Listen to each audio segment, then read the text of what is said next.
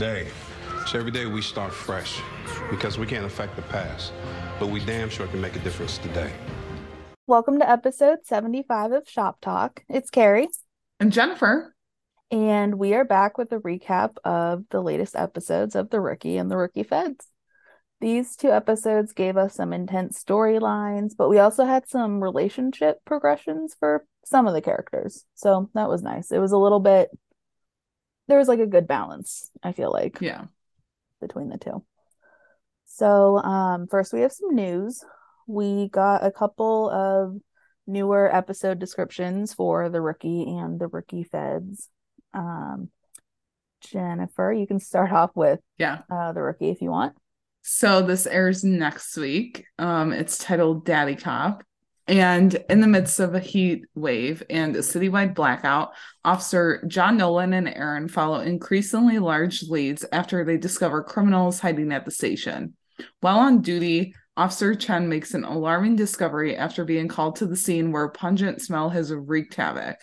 Meanwhile, Lucy and Harper scheme to get Tim out of his new job and into a more exciting position there's a lot to unpack here. Also, if you saw the promo, it looks like Kelly Clarkson is guest starring, which will be really fun. She's probably just going to be like in the, I don't know, one or two scenes or whatever. But yeah. Um, but yeah, like the promo showed Lucy and Tim and really everyone else being like, I don't know, roughed up. Like, yeah, I mean, like literally everyone was in that elevator. Well, I mean, I'm sure they didn't actually film in an elevator, but yeah. like everyone was in that space. Yeah poor little Celina is like behind, like in between like Aaron and Lucy, and she's just like hidden. Yeah, I literally didn't even see Lisa um in the promo. Yeah. Yeah, and in the promo, um Lucy was like, I love your music. Mm-hmm. Um, which my friend Holly had pointed out that um it's like the first American Idol winner and the first Canadian Idol winner together and I Epic. was like, oh my gosh, yes. I mean, I don't know if Melissa will see it like that. Right. we yeah. Definitely. That's yeah. Good. So sure. yeah, I, I I mean, I just want to know more. Like I I just want to see this new job that Tim has and like I want to get him into a more exciting position. I don't know. I guess we'll see. Yeah, because I don't I mean yeah, I don't I don't know what that could be and I don't I also just the way they say like Officer John Nolan and Aaron. I'm like, yeah. okay, like say Thorsen or yes. I don't like. And then they the say like or not. Yeah, and then they say like Officer Chen, but then like later it's like Lucy Harper and Tim. I'm like, why are you using Harper? Use Nyla. Like I don't know. They're inconsistent with their naming in these, yeah. but I mean, yeah. I get it because you want to you know vary things up. yeah it I don't it just somehow doesn't really yeah. work all the time in these things. But... Yeah. Also in the promo, um, Tim asks Lucy your place or mine, and she's like, Well, you know, if we're gonna do this, like we need to do it right. So I mean Chenford is doing things. Pretty much. They're doing things. Yeah. it's fine. Yeah. I'm not ready to spiral at all. Literally, I need like another good Chenford brain rot. I just, I mean, not that I'm saying, because yes, that would be good if that would like happen for them.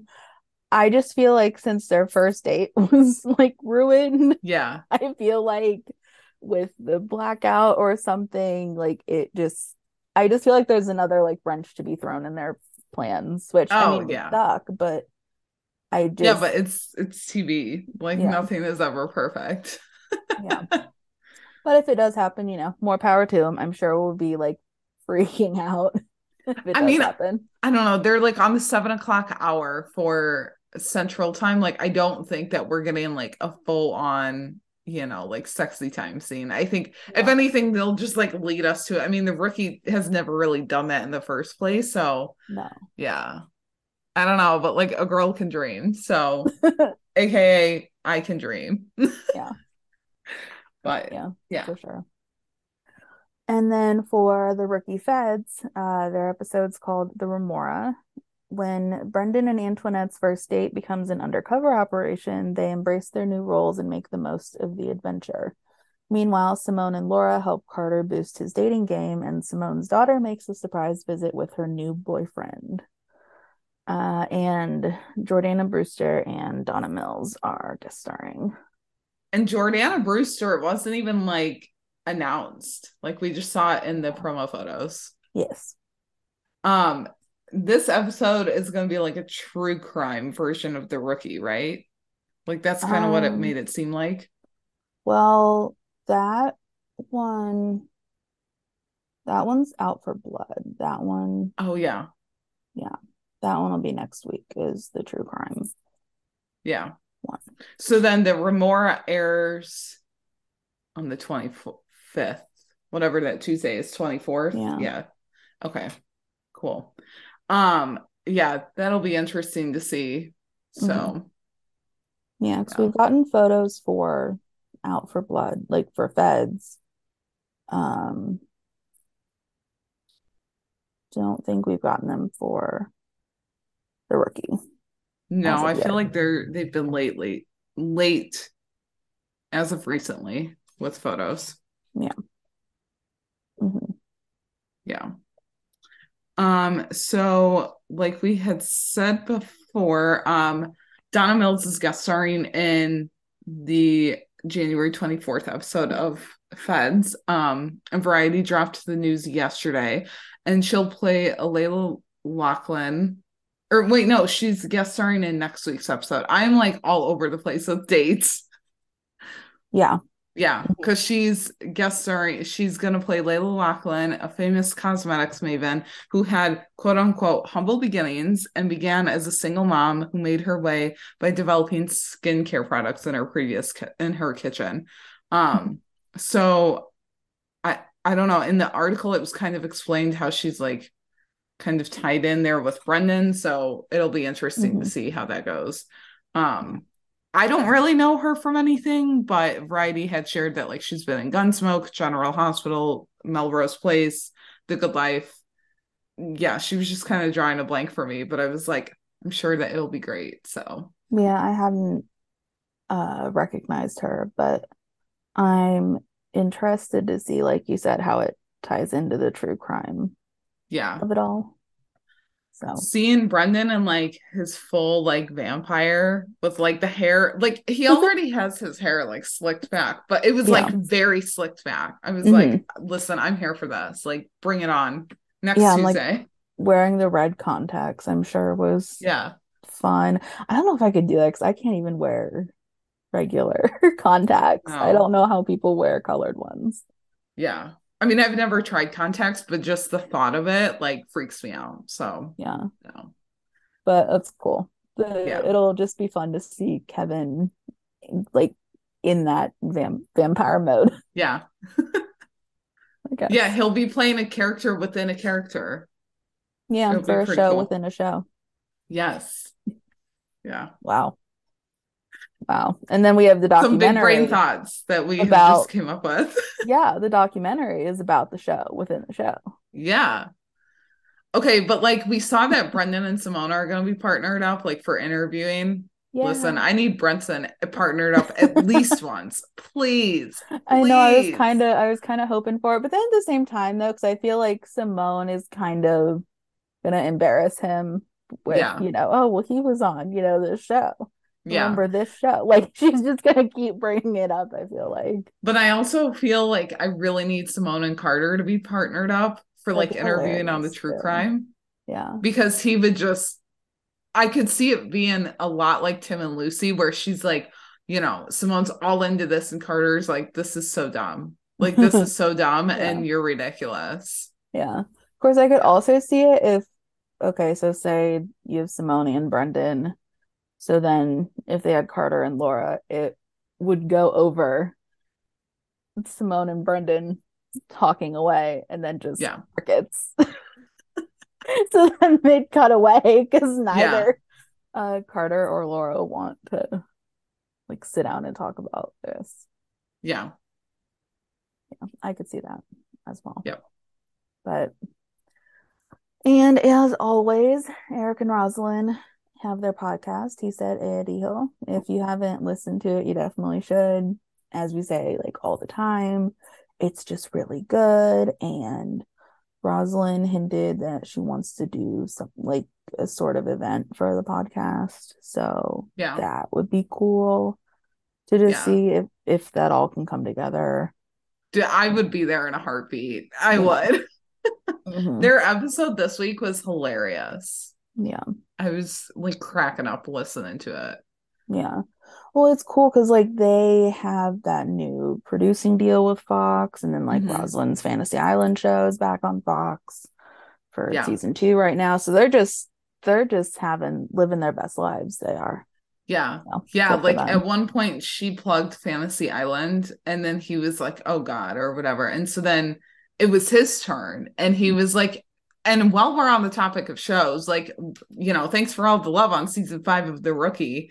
And she just kind of like gave it right back to him with like not disgust but just like, "Oh my gosh," like rolling her eyes or whatever. So it was funny. Yeah. Mhm. Um, and then next Tuesday on January 17th, um, Jenna Dewan will be on the Kelly Clarkson show, and Kelly will be behind the scenes of the rookie. So yeah, found out that little piece of news from my good friend Holly, who is a big fan. she cannot wait for next week. So Yeah. Yeah. It'll be fun for sure. Um, With that, we should probably just get into the episode. There was a lot. So Yeah, for Yeah. for both the rookie and feds, definitely. Yeah. So we'll start off with the rookie, and we're gonna start off with the missing boy and the gang war that happens. I love that Angela's brother was back because I don't think anyone uh knew it until maybe a couple hours before some people were tweeting about it that he was coming back. Yeah. hmm Uh, yeah, I didn't know until like he came onto the screen. Um, the thing that I like about the rookie being on Tuesdays, maybe it's just because of me, but like I'm at work until five o'clock. So like if there are spoilers dropped, like I just don't see them. I don't have a problem with Yeah. not going on Twitter. So that's like same. one of the good things about the rookie and feds being on Tuesdays is like I Mhm. lose all potential getting spoilers. So yeah. Yeah, so uh we had Angela's brother, uh Father D, as everyone likes to call him. Uh he had dropped by to ask her and Nyla to look into the disappearance of a boy named Mateo, who he knows is trying to get out of the uh gang life, but obviously if he's not around, he doesn't know what happened to him. He just wants them to look into it. And so Angela and Nyla use his, well, use Mateo's phone to kind of track his whereabouts, like where his last known was. Um, and that's how they found the warehouse that they start to search, and they're joined by John and Celina at this point, and they call his phone, and it starts ringing in a wall where newly placed plaster is. And so after John breaks it down a little bit and Nyla and uh, they kind of pull away the debris, they discover not only Mateo, but three other uh, members of a crew that Yeah. were in in the wall, basically. Um, and it's they're suspect suspecting that it's uh, a guy named Quinlan, like it's from his crew, and but they assume that these killings are the work of a rival gang leader named Moses. So Angela and Nyla go talk to him while John and Celina are going to talk to Quinlan. And while John and Celina are talking to him, they slowly but surely start to realize that he's already set something in motion because he was not happy, but once he finally did start talking to it, like he was just all smiles and very much like he because he already knew what was going to happen and they couldn't really do anything to stop it. Mhm. um the retaliation hit anyway. But uh John does radio to warn Nyla and Angela, like literally just seconds before shots Yeah. ring out while they're talking to Moses um in his shop. Cause he like he was so surprised that they well, surprised, quote unquote, that they were there. Um but it turns out that he ex- ended up escaping out the back, like when the shots were being fired. And thankfully, Nyla and Angela are not uh, harmed in that, but a couple of uh, the other gang members are dead on the scene. So it's kind of it is a war, and so they obviously like want to stop it. And so when Angela's brother comes back with the tip from one of Mateo's friends, uh, he's like, "There's this shipment apparently coming in." So then they, so he thinks that Nyla and Angela should go check it out. And Damien said that the tipster told him that Quinlan was the one that told him about it. So basically, the LAPD could take out Moses for him so he wouldn't lose any more of his guys. So it's kind of like LAPD's going to do the dirty work for him in a way. And so I just love how Grey was like, well, yeah, that is basically what we're going to do. Yeah. Um, cause I mean, you know, regardless of the reasoning, they want to get the drugs off before they hit the streets. Yeah. So um they go in and when Nyla and Angela show up and then um Tim and Aaron are assisting. When they show up, Quinlan's guys are there and they end up taking shots at them. Like they had already apprehended the uh, other couple of from Moses from his side.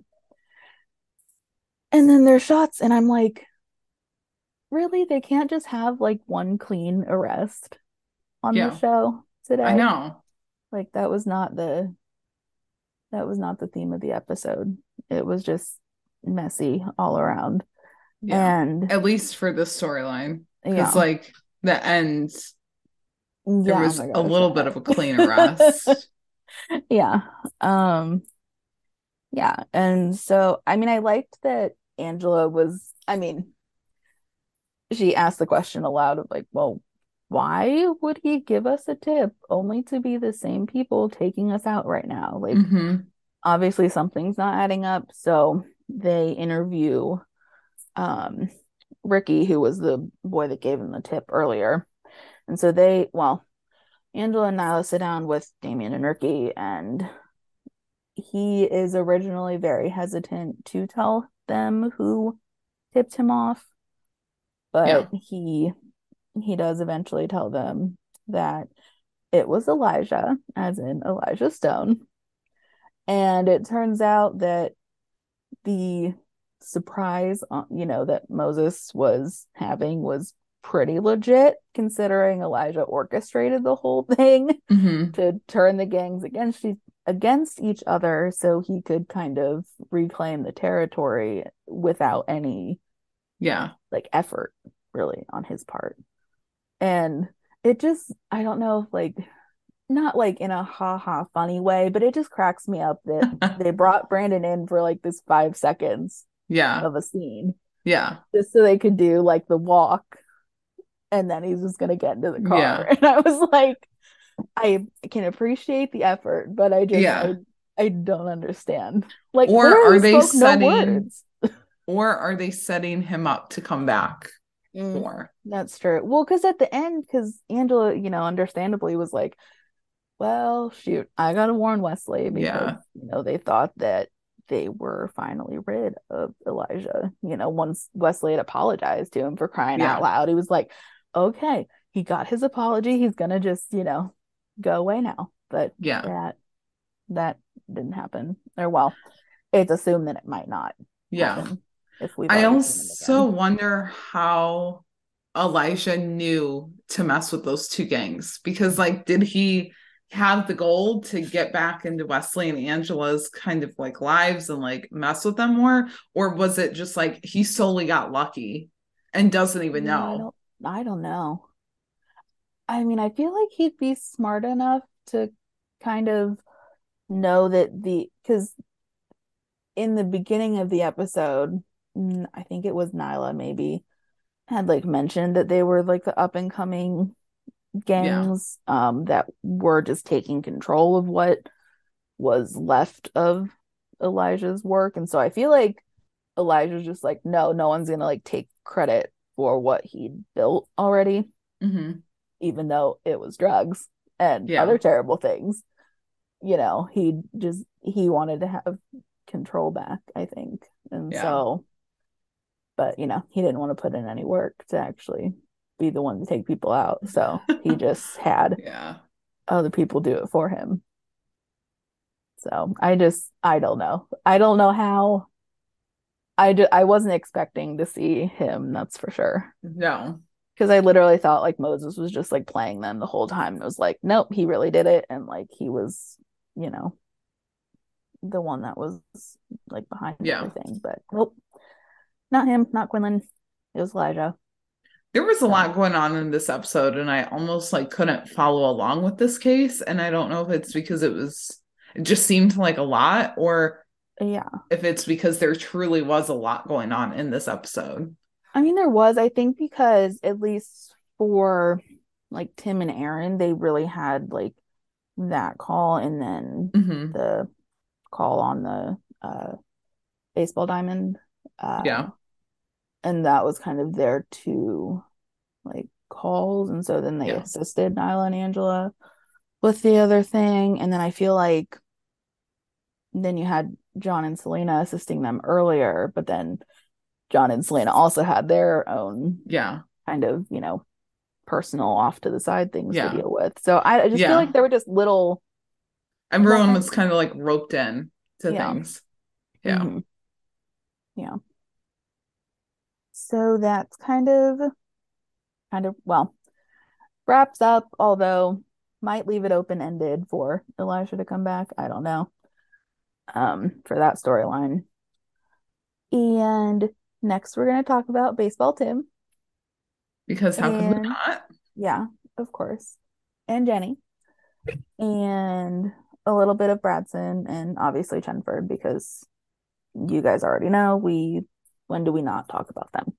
We live, laugh, love, breathe, Chenford on this podcast. Pretty much. Yeah. I just thought it was fun though that we got to see the like full scene of the sneak peek. Yeah. Um, because I didn't realize that there was a little bit of the conversation that they didn't show. Yeah. in the sneak peek um, when John, Tim, and Lucy are in the break room. And I'm assuming Tim was complaining about the coffee machine because he couldn't figure out how to work the new one. So he like misses the old one, even though Yeah. the old one was disgusting. He was also just standing there looking like so sad, like a sad puppy dog. Yeah. And also just like annoyed. He like, why do we need this brand new machine? Yeah. The man just wanted his coffee. Um, and so Lucy helps him out with that. And it was just like funny, like she and she gave John like a power bar or something so he would Mhm. like eat something. I'm like, oh, she's just like taking care of everybody. Like it was just so like cute. Very Lucy to do that though, thinking of everyone else. And so they're all kind of talking, which honestly, I kind of want more of this trio, if only so Nolan can like I just want the light bulb moment for him, really. I do. Just because it would just be I feel like hilarious Yeah. for him. I feel like everyone kind of, at least for this season, everyone kind of plays along with his obliviousness too. Cause like we, Yeah. that's not really a word, but we're gonna just go with kind it. of. Yeah. Um, because I mean, we even saw Celina kind of go along with it today or with this episode. yeah. Yeah, hmm it's so good. I mean, we call John oblivious. He is kind of. So Just a little bit. I mean, yeah, I don't mean because when he asked like what they were up to last night, Tim was like nothing. And then Lucy went to the art exhibit and obviously Lucy being Lucy was very prepared and read the pamphlet cover to cover. So, you know, if John had asked her another question about it, she would have been able to answer. And she's looking at Tim and says, You had all morning to come up with a cover story, and that's what you came up with. And I just thought it was kind of funny because Tim's usually not one to be caught off guard, but I feel Yeah. like just the I feel like he just thought that nothing would suffice Yeah. for Nolan. Yeah, but they don't wasn't- really talk that much anyway, you know? Yeah. Wasn't he caught off guard last episode too? When That's someone true, like came he up to was. him? I Yeah. feel like maybe it's just like because he is a sergeant, he really doesn't want to be like, I don't know, figured out with this. But if anyone's gonna be the one that outs them, I feel like it's gonna be him because he just completely like freezes and short circuits the minute like Yeah. anyone comes up to them. Yeah. Yeah. So probably. Um, but Lucy also asked him for tips about the Citizens Academy, and he was basically like, Well, there are any screenwriters in there, do not give out your card. don't say anything, don't talk to them, like don't nothing. Not a thing. Um, and then obviously we got the flirty moment for Chenford in the sneak peek. So, you know, nothing sounded perfect, which it does. I kind of wish we would have been able to see them do nothing, but it's fine. We get Yeah, but we got like so much better. I know that's true. We I mean, listen, I, I, either one would have been great. It would have been them together, but like, I don't know. I'm kind of digging the baseball. So yeah, no, it was good. It was good. Yeah. And so next, uh, Tim and Aaron obviously are writing together, and they were talking in the shop briefly about, you know, Aaron giving social media ideas to Grey, and we saw this in a different sneak peek of Jenny calling him because there's a fight at uh, Tyler's baseball practice between his coach and a parent. And when they arrive, the woman's yelling at the coach because he won't bench the one kid and put hers in as the pitcher. And she goes as far as to punch the coach in the face. So she's getting bracelets put on her, and the coach quits. So Tyler's team doesn't have a coach right now. And God bless Aaron. He's just the number one Chenford like ship captain right now because he's just like, what about Tim? And I just I don't know Eric and his one liners because he's just like, what about Tim? Like he's just he said it in the third well, in like su- such a matter of fact way or whatever. yeah, it's just like third person. Well, Mhm. it's first person, but if you're referring to yourself, I guess. Um We But- love and ship. We love and stan Aaron Thorsen on this podcast too. yeah. So It was it was just great because of course, how could Tim say no? It's for his sister and for his nephew, so of Right. course he's gonna coach. And Aaron just continues to do the absolute most because he all but runs up to the desk that Lucy's at later and you know tell like guess who's gonna coach little league? And she's like who? Because she's in the middle of something. Um and he's just like Tim. And she's like really? Um and I literally cackled when Yeah. he like ran up to her desk. I Yeah. literally cackled. It was so funny. I I mean, but then you know, she's all excited and even is like, "Can I watch?" Like she and obviously she makes good on that because she does go to watch their next practice. Um, you know, like any proud girlfriend would. And Tim is being overly cautious though with the players and Jenny had explained to Lucy that their dad coached Tim's little league team for all of like three days and he has literal scars to prove it. And I was like, oh, poor Tim. Like, I don't like that no. for him. Yeah. I mean, so no wonder he doesn't want to be harsh in any way with the kids. hmm But Lucy knows that they still need structure, which I appreciated. Yeah. Oh. It was I liked seeing Lucy kind of be like, uh, this is weird. Like, why is Tim being so nice? Like, he wasn't even that nice to her on her first day. And like, he's being nice to all these kids, but also Yeah. like they're kids. So Mhm. yeah.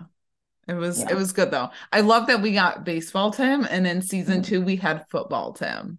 Yeah. We're winning here. We are winning. Yes. Gotta love it.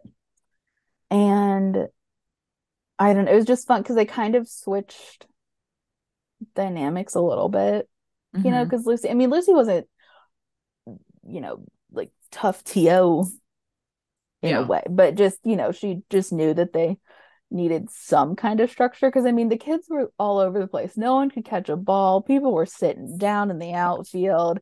No one was covering a base. Like just Yeah. nothing was going right in a practice at all. Um, It was like Lucy like knew exactly what to do. I know I was so Like- impressed. I was like, "You go, Lucy."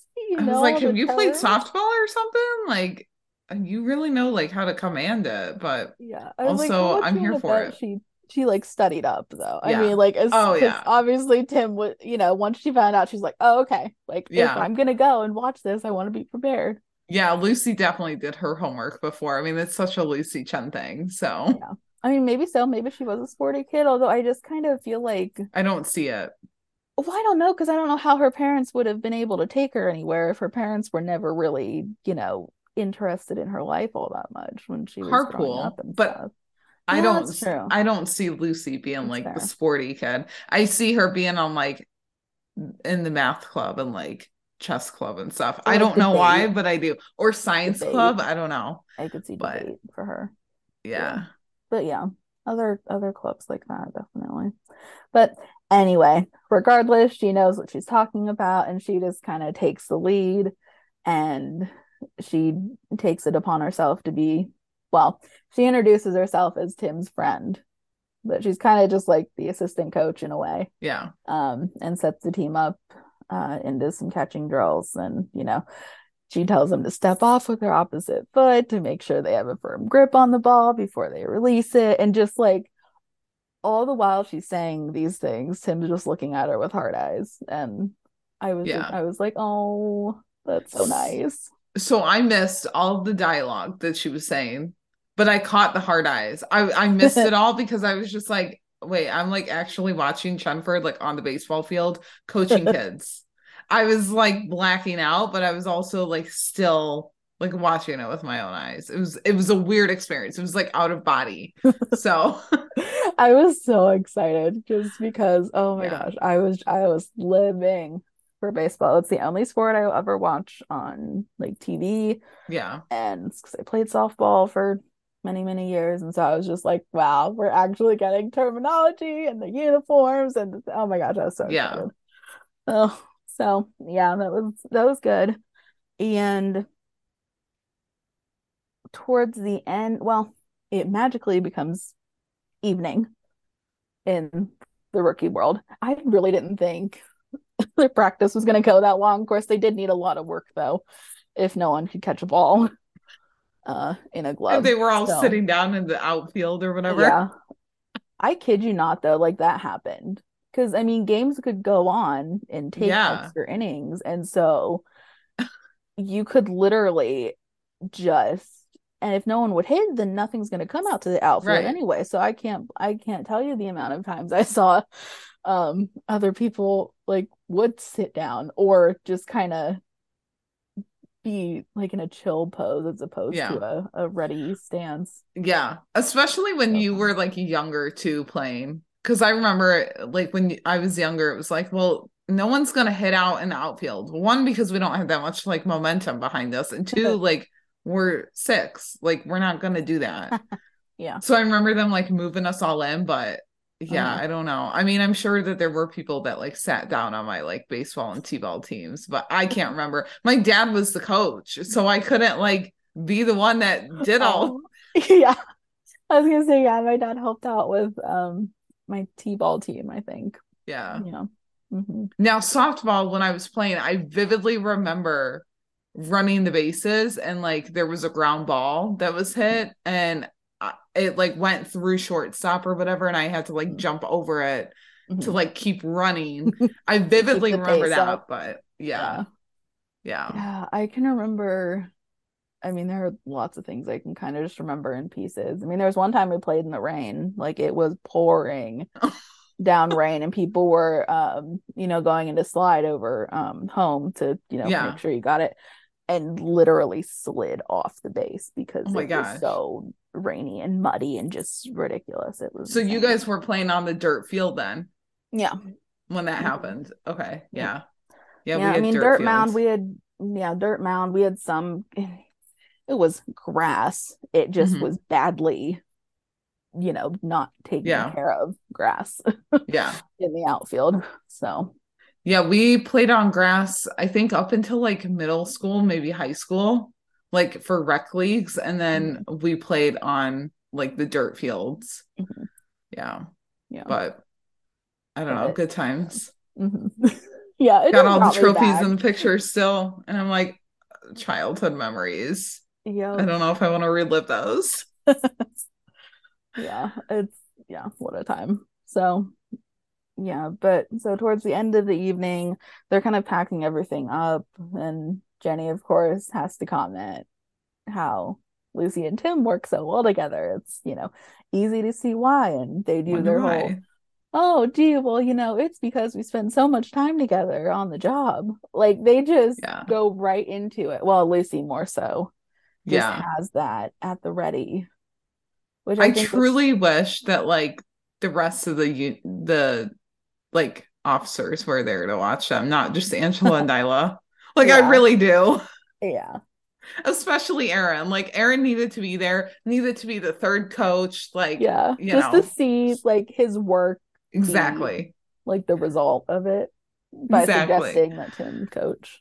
Yeah. yeah yeah um i thought it was kind of not funny but just interesting how it was pretty much word for word what she had said to chris i want to say after the double date in season four that you know Mhm. they're they have a shorthand because they're on the you know they spend so much time together on the job. So i feel like that's her one of her go-to uh you know sentences that she has kind of tucked into the back of her mind if she needs to use it.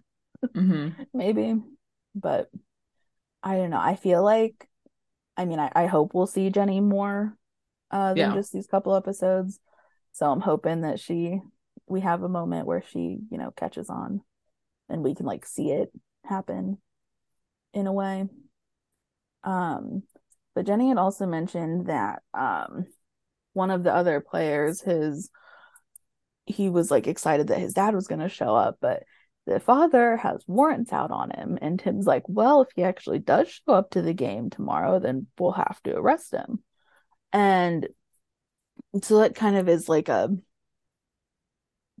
downer on their conversation a little bit um and but towards the end of the episode though it's all like happy and everyone's cheering and we get to see tim and lucy decked out and i think the team was the grizzlies or Yeah. something yeah Yeah. okay i was like i hope i read that right um but also though can i just say orange looks so good on both eric and melissa like it was It. I wasn't expecting to see actual uniforms on that. Well, t-shirts, I guess I should and say. baseball caps and Yeah, like baseball cap. and Lucy's curly hair. It was it was a whole look. The the Yeah. yoga pants, whole look. Yeah. hmm Yeah, and they're, you know, cheering on their team and um I just found it so funny that Lucy was the one to get kind of that classic coach vibe of like, oh dang, they always do this, you know, and the um I think one of the players had, you know, swung too soon, so it was a ball instead of a, you know, strike or a hit. Mhm. Um, and she's like, "Oh, he did it again." And Tim just kind of looks at her and it's like, "Be supportive." And she's like, "Oh, okay, yeah, no, good job, good try." And so she, you know, she tries to turn it around, and Tim was kind of the one who was all chill. Um, they totally switched dynamics in this. Yeah.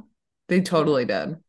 and I just thought it was just so cool because we've got, I mean, it was. I almost didn't catch it though when Lucy was like, I got excited, and Tim was like, I know, like as they're clapping and everything's kind of happening because you had the noise from the actual crowd of people that they Yeah. had and everything.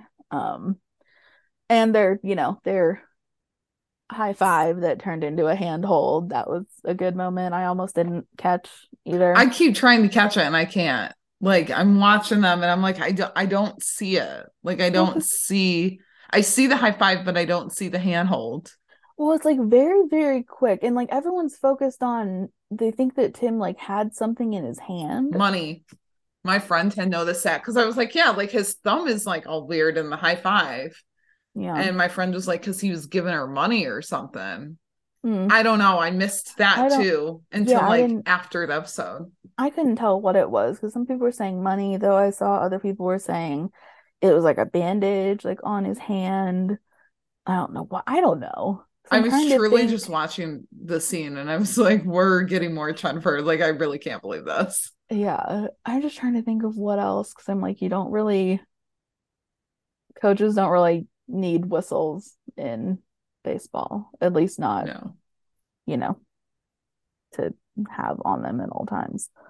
Um, so I don't, I don't know what it was. I think someone literally asked Eric and Melissa though on Twitter Like, really? if they, yeah, if they could actually let us know what the heck it was because people are very curious, and honestly, I kind of want to know too. Same. I mean, I'm honestly just wondering where our invite was for that scene to be extras. Like I would have been I would have been a background actor. I mean, I would have probably not paid attention to the baseball game, but I would have definitely paid attention to the coaches. Yeah, I just I couldn't believe that we actually got not only a practice, and we got to see part of the game. Like yeah. that was just cool. And We did get behind the scenes like today, and I Mhm. wish that we would have gotten some of that, but yeah, you know, I'll take what I can get. So, they were like the funniest. Like in three seconds, the rookie account captured Eric and Melissa just perfectly because she wants the other bat, and he's not giving her the other bat. So they can hold him up to take the freaking picture. Like, and Yeah. he didn't give her the bat because she's holding the one, the same one in the picture before. yeah. And Lisseth came through for us yesterday and like Yeah. shared a picture of them just like hanging out on the Yeah. field after. I was like, we needed all of this. Like, what the heck? hmm Yeah. Yeah. I mean, you know, it's better that we got it than to not have it at all. But yes, Right. I Oh, would have yeah. liked to see at least just like they could have, you know, like dropped one of the photos and just with the like eyes emoji or something. Yes. I don't know. Because they did that for um something similar when, well, it was turned out to be Dim slash Jake, but Yeah. all- everyone thought it was Tim being arrested. You know, Oh my God, I'll never forget that day. that we were all the- like Tim with tattoos, Tim in Yeah. plaid, Tim in a graphic t-shirt. Oh my Yeah. gosh. Tim with his so hair good. slicked back. Like we were just all so confused. And I think that's what the caption was like, you guys are confused, like us too. Yeah. And I'm pretty sure they had the little shifty eyes emoji. But Yeah. anyway. Um yeah, so they're just the cutest people ever, and we will just be living in what is what do people Chenford land? Is that what people are saying now? I think that's the thing I that's think on so. Twitter. I don't Chenford know. land. Yeah, we'll be we'll be living there. That's our new address. That's where you can find us. Yeah. yeah. yeah. Uh, but I mean, it's just nice though, because you know Jenny's there too, cheering them on in the stands, and I mean, even though Angela and Nyla do show up on official police business to, you know, babysit the uh, boy's dad, they do let him finish watching his son's baseball game, so that was nice. I feel like I'm trying to think. I feel like it was similar. I think it was a season one episode where might have been Angela and John were partnered up, like the switch up episode, and she like let the dad finish the quinceanera Yes. with his daughter. Yeah. Yeah, that's just what it kind of reminded me of. Like, so they have, Yeah. you know, they have hearts.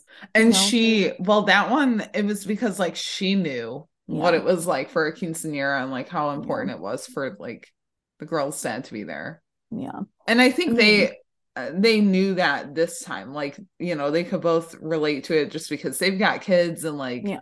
I mean, especially. Nyla, like Lila's a little bit older, so Yeah, yeah, it was sweet. definitely. Yeah i was completely thinking that the dad was for the next storyline, like he was that abusive dad. Yeah, Oh my god. and other people Oh were too because I tweeted Really? it out, and Oh people gosh, were like, he could that. be. It was like oh, they never said I like guess, that he was locked up or anything I guess I didn't really I didn't put it together. because he had priors for That's true. assault. Yeah, assault and, And attempted murder. The wife had taken the kid away.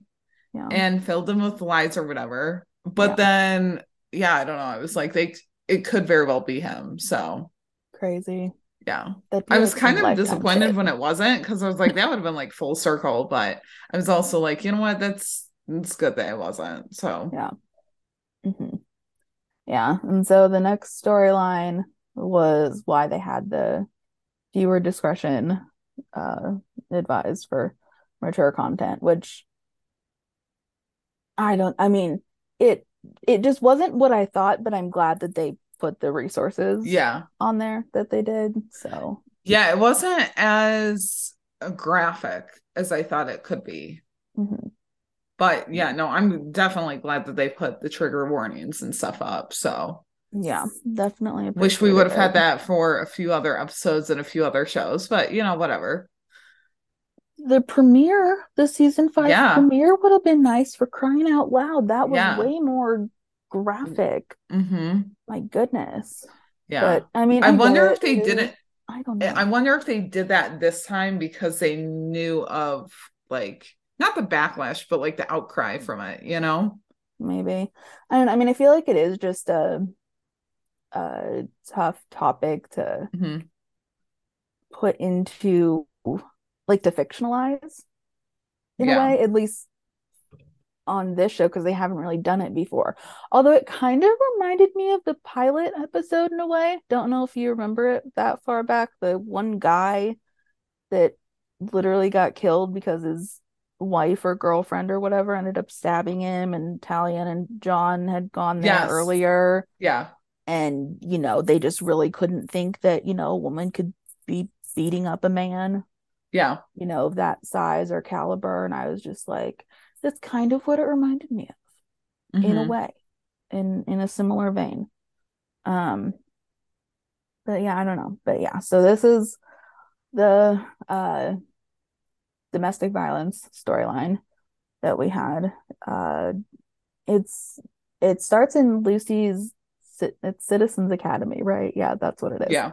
uh the group and there's a young woman there named Kira who asks a couple of questions about domestic violence like she wants to know what happens when the police are called and where a victim could go if they didn't have anywhere else to stay and so after answering her questions Lucy kind of comes up during a break and tries to talk to her and Kira mentions how her boyfriend Oliver likes for her to look a certain way but then she kind of backtracks and is like, "Oh, well, he's just looking out for me. You know, that's why he, you know, makes remarks like that." Um, Lucy being Lucy is still skeptical, so she runs a check on Oliver to find out that his ex-wife Lisa has a restraining order on him for domestic violence.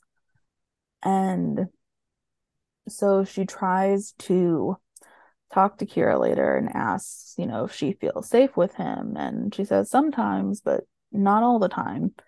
And so that's what leads Lucy to help her get put into a shelter for the night anyway, just for for now, just so she can have uh, you know, some time apart because that might do them some good because she wasn't she wasn't in the space to completely Mhm. leave the situation at this point, but she kind of figured, okay, yeah, maybe so. And so that's why at the baseball field, um, with Tim and Jenny, she like gets a call from the shelter saying that Kira was asking about Lisa and and the kids, and when they didn't give her the information, she was like, okay, I'm just gonna leave. And so that's where Lucy had to go. And I thought it was nice that Tim was like, "You need me to go with you?" And she's like, "No, I'm good. I got it." Um, Yeah. because it wasn't so much like he obviously she she could handle it, but just, you know, she he was just, you know, wanting to make sure she was safe still. So I just thought that was nice. Um and so when Lucy finds Kira, she's waiting for Oliver to pick her up. And she's going on about how Lisa was the one to blame for him getting his kids taken away. And obviously this is the I guess I don't I don't know if manipulation is the right word, but just she's kind of been lied to numerous times in many different ways of how you know everyone else is to blame for this guy's problem for this guy's problems but himself. And lucy tries to tell her you know the truth about things um and tries to get her to stay. She even you know flashes her badge when he pulls up but kira still gets into the car and drives off with him. So towards i guess like the back half of the episode uh lucy and tim end up asking wesley for some advice from a legal standpoint but there's not much they can do except keep circling back until she's ready to get out of the environment. And so that you know she knows that they'll be there for her whenever that is. And i mean it's just like a tough situation all around like Yeah. i had said earlier it just because i feel like a lot of people like place or have judgments Mhm. of people in this in these situations and it's like it's not a one size fits all Yeah. you know solution for these things that's why there are so many options and so many safe spaces and so many you know hotlines and all this all these things for people in these situations. So i don't know. I just thought that was good. Like they didn't you know like paint it just one way. It was Yeah. you know they do what they can do. Um, Yeah. honestly though i was kind of surprised that kira called lucy in the next scene that we Mhm. got with them. I really didn't think that it was gonna escalate to what it did. Um but lucy's out on patrol uh and kira calls her and we see well it like cuts back over and we see that oliver's like throwing things around the house. He's yelling. He's obviously angry. And now he's you know turning his anger on kira and thinks you know oh i can't you know can't be with the kids now because of you. And um and when lucy arrives she sees that uh oliver's holding kira against the wall by the neck and she orders him to let her go a fight ensues between lucy and oliver but she eventually takes him down and places cuffs on him and then the next thing I also didn't see coming either, because I didn't actually watch live, and I I don't know how I didn't see any of the tweets that Jennifer tweeted for Shop Talk, but I did not somehow. So I I literally was going into it with nothing. All I saw were the uh Chenford like baseball pictures. I didn't see anything else before I sat down to watch. Because that's really all that was circulating around Twitter. That's really all Yeah. that mattered. Not to say that anything else should have been lessened in this episode, but like, I mean, Chenford kind of like takes over the fandom. And the rookie knows that. Like they know that. So Mhm. yeah. Yeah. And so Lucy, you know, is turning starts to turn around and Kira puts the gun puts a gun on her. Okay, so I just have a question though. Was it like was it Lucy's gun or was it just Kira had a gun of her own? Like cuz I didn't know if it I didn't really think it would fall out of the uh was it called Holster? holster? Yeah. Cuz I know I mean Lucy did take a quite a few, you know, hits Yeah. in the fight that she had just had. So I didn't know if it like it didn't look like her gun, but I don't really know because I can't really. Didn't he have a gun? Oh, did he? Maybe he did. I don't know. But like she walked in with her gun out, yeah, but she wouldn't have put it down. I wouldn't think so. I like onto a table. I think she holstered it again. I don't think it would have fallen out of the holster though. Yeah, I wouldn't be surprised if Kira did have a gun or you know, I mean, even Oliver, then she was just gonna use that. Yeah. And so then, you know, Kira's saying how Lisa's to blame, but you know, Lucy's like, well, Oliver lost his kids because of Oliver, like that, not anyone else. And you know, she was trying to talk Kira down, saying, you know, if you do this, like you're gonna, you know, it's just gonna ruin the rest of your life.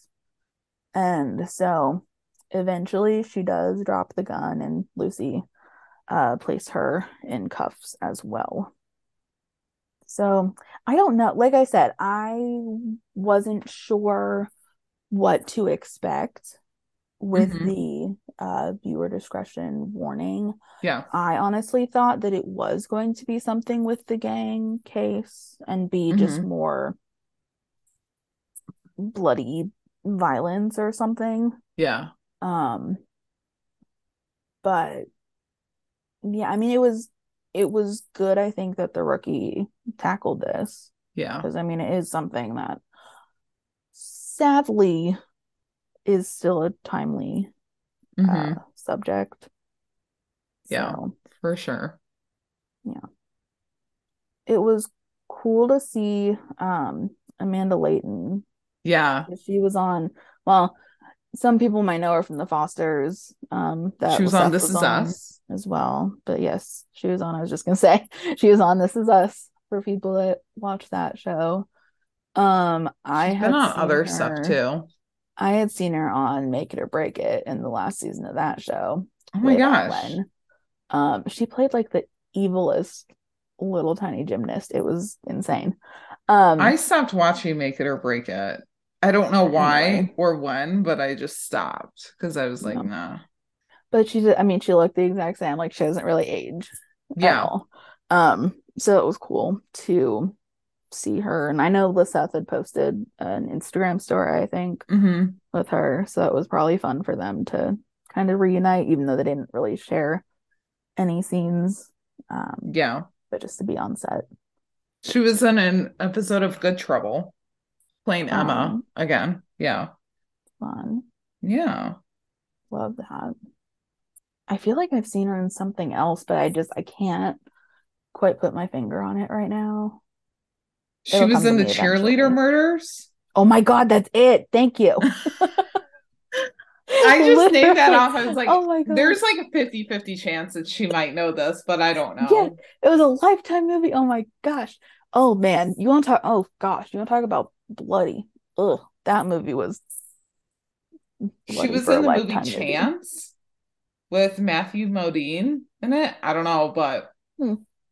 That one I don't know, but yeah, the cheerleader. Oh my God, the cheerleader murders. Wow. Yep. Yep. Yep. Yep. I love like when you like can recognize an actor from something different. Like I don't Yeah. know, at first I was like she looks familiar but I can't quite place her. Mhm. And then I was like, "Oh, that's Amanda Leighton." So, Mhm. yeah. Well, and I didn't realize that Elijah was back in this episode until I saw Brandon's name in the cre- er, in the opening credits, and I was like, "Okay, when is he gonna come back? When is he gonna come back?" It's like literally ten more minutes. We still Yeah. haven't seen him. I was so confused, but yeah, Yeah.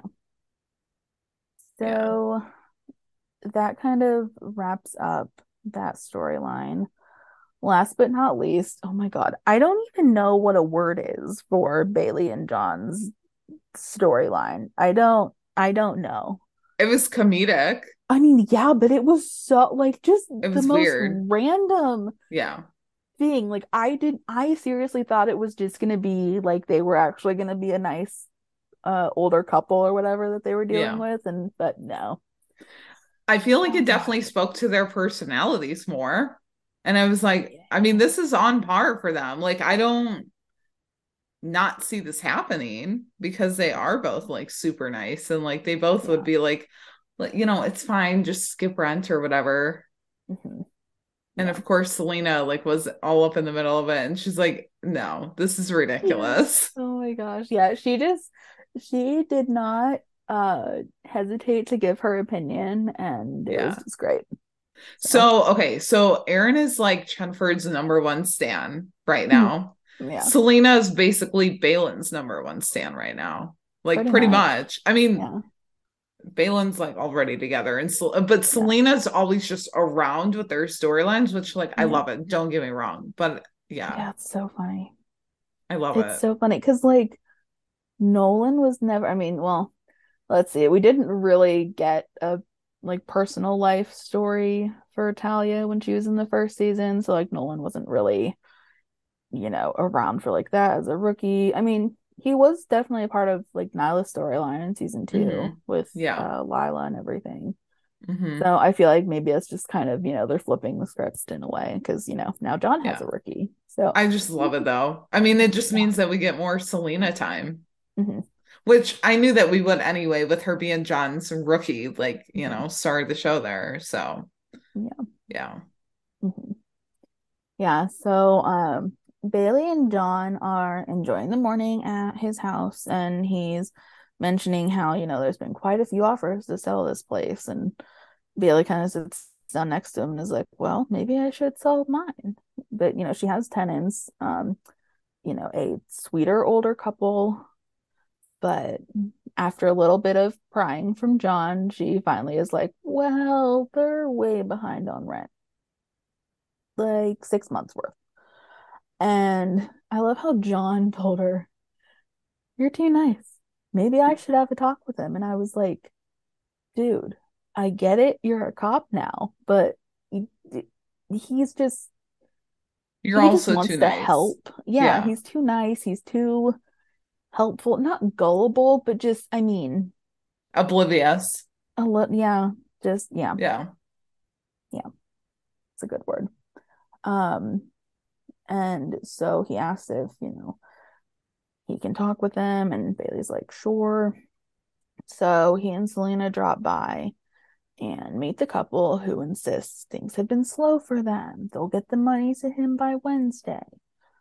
You know, although they do have to take off a couple hundred dollars because of the repairs that have to be done. And John John just doesn't waste a second. He tells them that he's also a contractor. So they should send him the list of repairs that they need done. He'll see what he can do.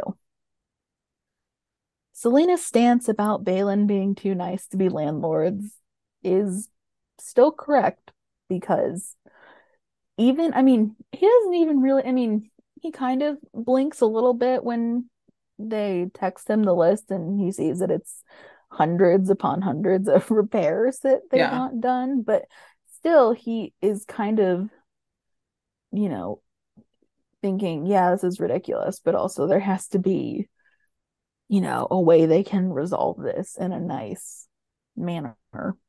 Hmm Um, so when he and Bailey go back over to the house to, you know, try to figure out a solution, they find an adult film is being shot there. The uh the couple rents out the home four times a week for that crew to film at fifteen hundred a day, so six thousand dollars. Yet they can't pay Bailey's four thousand dollar a month rent. I don't think so. well, and like why like what they were using the house for now. Like it just Ugh. No. Mm-mm. Yeah. I just that it was it was random. I mean, but I mean, I guess it kind of well, not makes sense. Nothing about nothing about Balin's storyline made sense to me in a Yeah. logical way, but it kind of goes with this couple's MO, I guess Yeah. um because they had Wesley do a little bit of digging and these two are essentially like I wrote in here like bad serial renters because they've made countless landlords' lives like live Yeah. in hell because they grew mold in their last rental and then they wanted to, you know, charge the landlord for them to fix it. You know, like they were Yeah. like, we're not paying for this. We need to, you know, we're gonna charge you to fix it. And Wesley tells um John he can't really do much right now because it'll take up to three months before a court date can be set since they, I think, since they are now paying rent or they're going to, like they are still renters. So it just, there's a lot of back and forth. Um, and I guess, I don't know, I mean, they they want them gone now though they will do whatever yeah. they can to to get them out and so at the end of the episode when uh, john and bailey returned to serve the eviction notice and he posted on the door and they you know happen to walk in and the whole house is empty besides they, for bailey's bed that's true yeah besides her bed which like they should have just taken that too, because that's gross. I mean, like imagine all the it. stuff that they've done on that. No, yeah. Just burn it. I hope she burns it. Um if she doesn't, I would be very gross out. Yeah. Um, so yeah, they they cleaned out the whole place. They kind of essentially robbed her of everything. But you know, Bailey chooses to look on the positive side and you know, that that place represents her old life. Her new life is with John at his place. And it's like, yeah, they're in a good place right now. They finally, you know, she has pretty much all her stuff over there anyway. So I don't mm-hmm. understand mm-hmm. why she even had that property. Yeah, like why she still held on to it. Yeah. Yeah. But I kind of thought it was interesting though how she like brought up Jason. She was like, You think after Jason I would have learned? And yeah but John was like, no, you know, you you trust people and that's, you know, it's admirable. So I thought that was nice because he's able to, like I said, just put they're just both able to see the positive in yeah. things. Yeah. So it works for them in this case. So yeah, that pretty much wraps up the rookie. Yep. Don't know if we have any other thoughts aside from just screaming about Chenford and no one's eardrums really need that. I mean, I could go on forever, but you know, I won't for the sake of time and the sake of everyone's sanity. Yeah. Mostly mine. but Fair. we did have some listener thoughts though, so we'll kind of get into those now. Um, Sonia had said having the shows back to back hits different. The rookie lately feels like it's over before it starts, which is a testament to how lovable the characters are and how good the storylines are. The Lucy situation had my heart stopped. I agree. Having the shows back to back, it's so much better. So much better. Yeah. And especially like having the rookie at like 7 p.m. Like, I don't know. I mean, yeah, I would like if it was a little later, but honestly, it just makes me like I don't know. I feel like I have more of a night, I guess. mm-hmm. We, you know, I can get stuff done after too before. But mm-hmm. yeah, so it's yeah. I, I definitely like having them on back to back. And I feel like it I don't know, like it just it gives me something to look forward to on a Tuesday versus like yeah. on a Sunday, I guess. I don't know, because Sundays, you know, you're getting ready to go back to work or whatever. So mm-hmm. um yeah but yeah the lucy situation i was just like oh, like what's going on? Like i it was i couldn't believe what was going on. And then when she had the gun pointed to her head i was like why are mm-hmm. we doing this to her? And after we had like shot at angela and nyla i was like can we stop? Like can we seriously stop with all the guns and like shooting at these women and like pointing the gun at her? No like i don't want this. Mm-hmm. so so Ava had said, I love the rookies episode tonight. All the storylines were balanced and it wasn't a one sided storyline. Also, everything about Chenford was amazing, and Lucy being a badass on her own and handling the Kira situation was awesome because she's always she's always so nice. This episode is up in my top five. Oh, cool. That's awesome. Love hearing that. Yeah. Yeah. This episode was good. Like there was a lot of like interesting, good, action packed storylines. So, mm-hmm. um, Becky said, I'm hoping we're getting another Chenford kiss next week or a hug or just some form of contact that I can spiral over. Literally, same. Like I don't even know what I'm expecting at this point. I don't even think I really have like high expectations because I'm just yeah, I like don't. I truly never lose. So just bring it on. Yeah. I'm just, I mean, because we're already so blessed, especially for us, since our other ship on the show that shall not be named is like dead right now. So, I mean, both of the ships, okay, fine. You know, literally what, all of my ships, all of my ships besides Chenford this year, this season of TV have all Yeah. disintegrated. Like Chenford is the only thing keeping me going. Yeah. So Yeah. In our Yeah. TV lives, it's nice. I just feel like we're already, we're blessed already Yeah. because Chenford's in their canon era and yeah, everything else is just like icing on the cake. for me anyway. Yeah. But I, yeah, definitely everyone will be spiraling for sure. yeah, Uh, Blessed Turtle said it was nice to get a small taste of how Chenford are gonna be as parents. Oh yeah, everyone was saying that that they give off like Yeah. major, you know, like parent vibes or just, you know, this is gonna be, you know, Tim and Lucy cheering on their kids and like yeah. I guess I just don't I mean, not that I don't see it, but just I'm not even thinking future Chenford. I'm just so caught up Yeah. in their dating. Oh my gosh. Like yeah. Yeah, I'm not thinking that yet. Solely because like other shows that like they get past that dating stage, Mhm. it's usually when like things start to go wrong. The rookie doesn't usually have that, but like you never know. And Yeah. yeah, so I'm just living in the honeymoon phase, I guess is what Yeah. you could call it for right now. Yeah. Yeah. But for sure, I mean, like, it does make sense. Just, I mean, it was just cute to see them cheering Mhm. everyone on. And Yeah. Uh, Blessed Turtle also said, nice to see Elijah finally making moves. It's definitely going to be a whole team effort to take him down this time, and I can't wait to see it.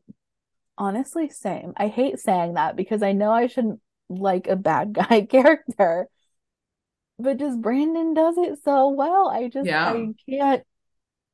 I'm, I mean, obviously, I'm definitely not rooting for Elijah. Like, I want him to be taken down, Right. but just bravo to Brandon every single week that he's on there. Just- yeah. I just, I, yeah, I don't know how he does it, but I also just love how they just continuously bring back villains. Like next week we have Oscar back. oh, right. Oh my gosh. Yeah. And Bailey's like, if you so much put a scratch on him, I'm like, oh, Bailey. It was so funny though. Like, her threat was very, um, vivid. And Yeah. even John was like, ooh, okay. And and then Oscar's just like looking at her like, okay, like Mhm. Yeah. what about it? Like, Mhm. yeah. Yeah. So Oh, um Chrissy said, love that they've made this transition into dating without losing the true essence of Chenford and keeping Lucy just as badass as she's always been. Their relationship is so mature and exactly what they both need. Can't wait to see how they continue to move them forward. Same. I agree with all of that.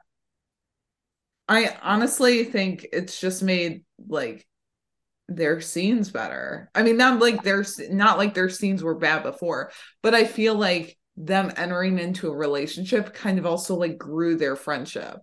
yeah. And Well, then it just kind of plays more into, you know, because Eric and Melissa are such good friends. Yeah. It just, you know, yeah. So allows them to kind of just run with it, whatever Yeah. they're given. So, yeah.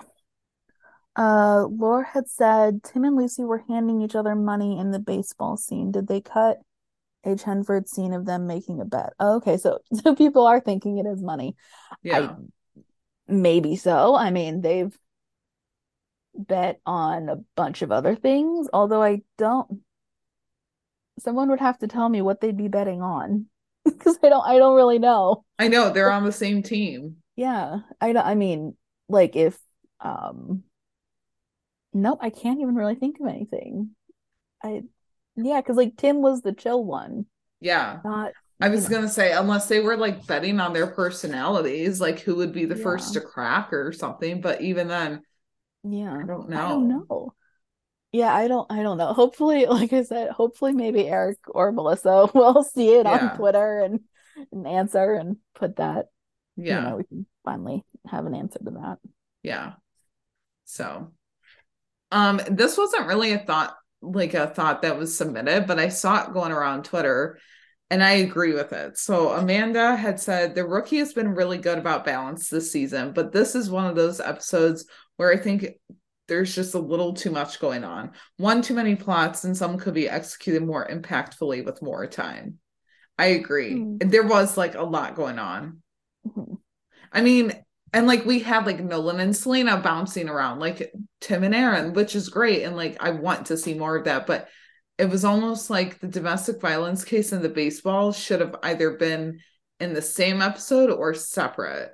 And then like the drug gang war thing like happening in whatever episode that like the other like the domestic storyline wasn't happening mm-hmm. then because it just felt like there were two big storylines and then like neither of them got the time that they should have received like we did get closure to them and we got endings but it kind of felt like not as satisfying i guess so yeah i feel like well at least for me anyway I wasn't, I mean, I obviously, unless you saw the episode early, no one was exactly knowing what the, you know, viewer discretion was about. But I feel yeah.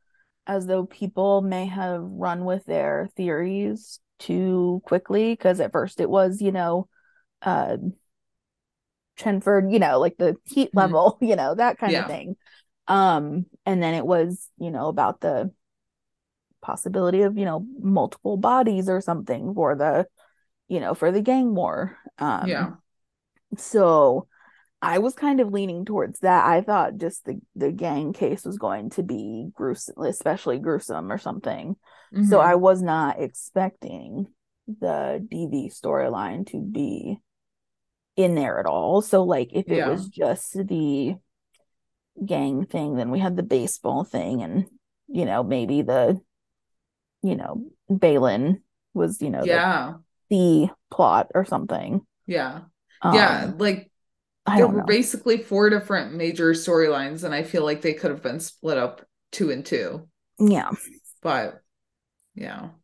I don't know. Feds kind of had quite a bit going on too, but when I was outlining it, it was still just like two storylines. Yeah, it somehow worked. Yeah. A little easier. Yeah. So, and with that, we could just go right into feds because we don't have anything else on the rookie. I don't nope. think so. Um, yeah. So, um, feds episode 11 was titled Close Contact. And, um, so we open the episode with Congressman Damian Roberts at a press conference speaking like a press conference kind of like a speaking event too like um and they're getting ready to leave when the car blows up. Um, and so we find out that like he was the target and you know he's finding all that but like his driver is not so his driver is going to um st stephen hospital and so we find out like also that simone um because like cuddy's like watching a news coverage um like a news event coverage or whatever on Damian. And so like we find out that Simone was in DC and she took a group of kids to visit his congressional office and she like plays it cool on their past and you know Cuddy's like okay well you know when am I gonna meet him or whatever and Simone's mm-hmm. like yeah no like we're not we're not close yeah. anymore so we go back over to the to the bureau Garz is back Elena's like, yeah, he's back too soon. Laura gives him a hug. Like it's just it's so great to see.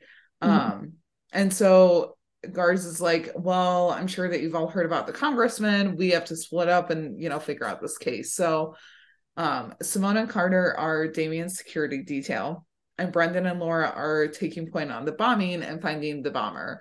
So you know they split up, and um, you know Carter and Simone are like driving to go meet Damian.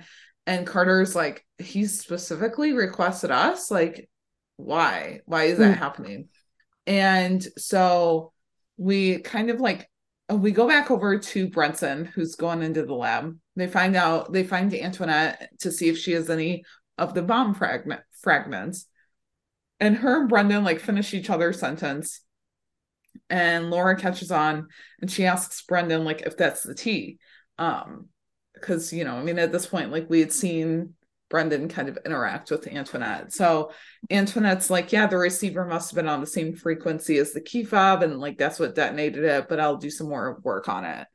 So as Simone and Carter are driving to like go meet Damien, you know, she's getting all like pretty, um, putting on perfume, like, you know, looking in her go bag and everything. And Carter's like, wonder why we were chosen, you know, like he's kind of like spiraling out on this. And Simone just reminds him, and she's like, you know, we've been kicking ass and taking names. Like we're doing great. You know, I, I don't think that this is a big deal. And she looks out the window and she discloses that she knows Damien personally. And Carter's like, How personally do you know him? And she's like, Well, we hooked up about two dozen times while I was in DC. Um, and she tries to go like more into it. And Carter's like, No, I don't need to hear any more of this. Like he just cuts Yeah. her off. Yeah. I mean, Simone having a go bag there, can I just say, as someone who has like any kind of beauty product on them at all times, I can appreciate it. I was like, I understand. Yeah. But also, like, wrong time to be Yeah. And she was so like nonchalant about it. She's like, I keep it in the glove box. Like, Yeah. it's no big deal. Which I mean, okay, I don't have like a full like go bag in my car, but I do have like necessities like in my car, in my purse. Mhm. And yeah, I mean, you have to like do that if you need it. So Mhm. hey, you know, why not? Um, so Carter's like, you know what, you need to be more professional. And she's like, what am I not? Like, you know, it's fine. I'll I'll keep my cool. So we go over to the congressman who's like talking to his team and you know, he has their support. And Carter like gives an update on what the unit is doing and like shares, you know, what they'll do for him specifically. And so like as he leaves to I think go and talk to like Emma or figure out more about like what they need to do or something. Damien and Simone talk um and Simone's like, you know, I know that you haven't forgotten about me and like you know, there hasn't been a day that's went by. Um and so Carter like comes back and he's like, what's going on? And so Simone just like goes back to her professional Simone Clark self and she's like, nothing, like nothing's going on. Yeah, And that was a theme Yeah. in the episode. Was Yeah. nothing. Nothing For sure. So Carter shares that they'll need the specifics on Damien's next event, like well before it happens. And Emma, who is his assistant or chief of staff, is like, yeah, sure, no problem. So we go back over to the bureau. Garza is briefing the team. Basically, Brenton, Laura, and or Brendon, Laura, and like a bunch of other just like random people that we've never really seen. I mean, if we do, they're just in the background. So Garza is like briefing them on what they know, bringing up some bombing subjects, um, and who are credible in the LA area. And he's like, you know, um, they all have means and access, like, you know, these are are credible subjects. And so Laura shares the profiles that she's worked up, and like, you know, she shares that the women are suburban armchair pundits, like so they're kind of out. The doomsday prepper barely gets out in the sunlight, so he's kind of out. And then there's Teddy Booker, who could be the unsub because his word choice is very like immaculate. He's detailed, he's articulate, like etc. And um Elena's like he's even got quite the rap sheet. Like this guy is looking like he could be it. So Brenson goes to talk to Teddy, who ends up making a run for it. But also when Brenson's at the door, like they don't know what personal space is. And also they that's what I looked so on. But I was like, I'm supposed to be focusing on who the heck they're talking to, and I just can't because they're height different and they're just both so pretty. And just like their facial expressions when they just like flash the badge, I was like, oh my Yeah. gosh. I am I'm mm-hmm. so here for all of this. Yeah. So yeah, so you know, like they go to talk to Teddy. He's like, Yeah, let me put on some clothes. Uh, he ends up putting a bookcase against the door. It was just, yeah. So he as Brendon's like going to go out the window, Booker like kicks him down. Mm-hmm. Was it like in the chest? Because I was like, I eh, for know, a minute, I thought kept- that it was his face, and I was like, no, because he would have like a bloody face. Yeah, well, because like I, they kept switching. While I appreciate the use of the body cams on feds, that was not the time to do it because Yeah, they kept switching back and forth, back and forth, and I was like, can we just stay on one POV so I can actually Yeah. see this all unfold? So I don't know, but yeah, he he got kicked somewhere. yeah. So then you know, like Brendon makes it back up, like he gets out the window and he's like going down the fire escape, trying to chase after Booker. Booker ends up like getting down, running. Um, and so Laura like meets back up with Brendon and they've lost Teddy Booker. So that's great. Um, so then like we see Brenson is searching Teddy's apartment with like their uh crime scene unit or whatever. And um, you know, they find that he has a lot of costumes and he's even got a fake ID to the hospital that Damien is speaking at. And um Laura sees that there's a lot of news articles about the congressman. And she's like you know he goes way beyond way beyond obsessing over harming the congressman. Like this guy is our guy. So um Carter and Simone and even Emma like recommend canceling this weekend event at the hospital, but Damien's like, no, it's fine. Like, you know, I've dealt with worse before. So Brenson sends Simone and Carter like the picture of Teddy and they give him the rundown. And Damien and Emma are like, we don't recognize him. And the team is kind of like, well, why would you? Like, he's always in costumes, he's got wigs, like, he's got, he's never like his normal looking self. And so Damien's just like, I won't be deterred by hate. Like, you know, this is still happening. So Brenson rolls up as backup. You know, Simone and Carter, you know, um, securing like kind of the area too. And um Simone and Damien like get into it like on the car ride and everything. And she's like, Yeah, that's why like I broke up with you. And he's denying it. And so of course she gets the last word in and Carter just looks so annoyed. He's just like, I really don't want to be here right now. And I yeah. don't really want to be having all of this conversation. So Yeah, because it was like Carter and Emma, right? We're like both there. Yeah. And so I was just like, wow, they are just like what second, no, third and fourth wheeling. Yeah. or something. It was just even just... even Emma was getting annoyed. I was like, I mean, I would yeah. be too. Mm-hmm.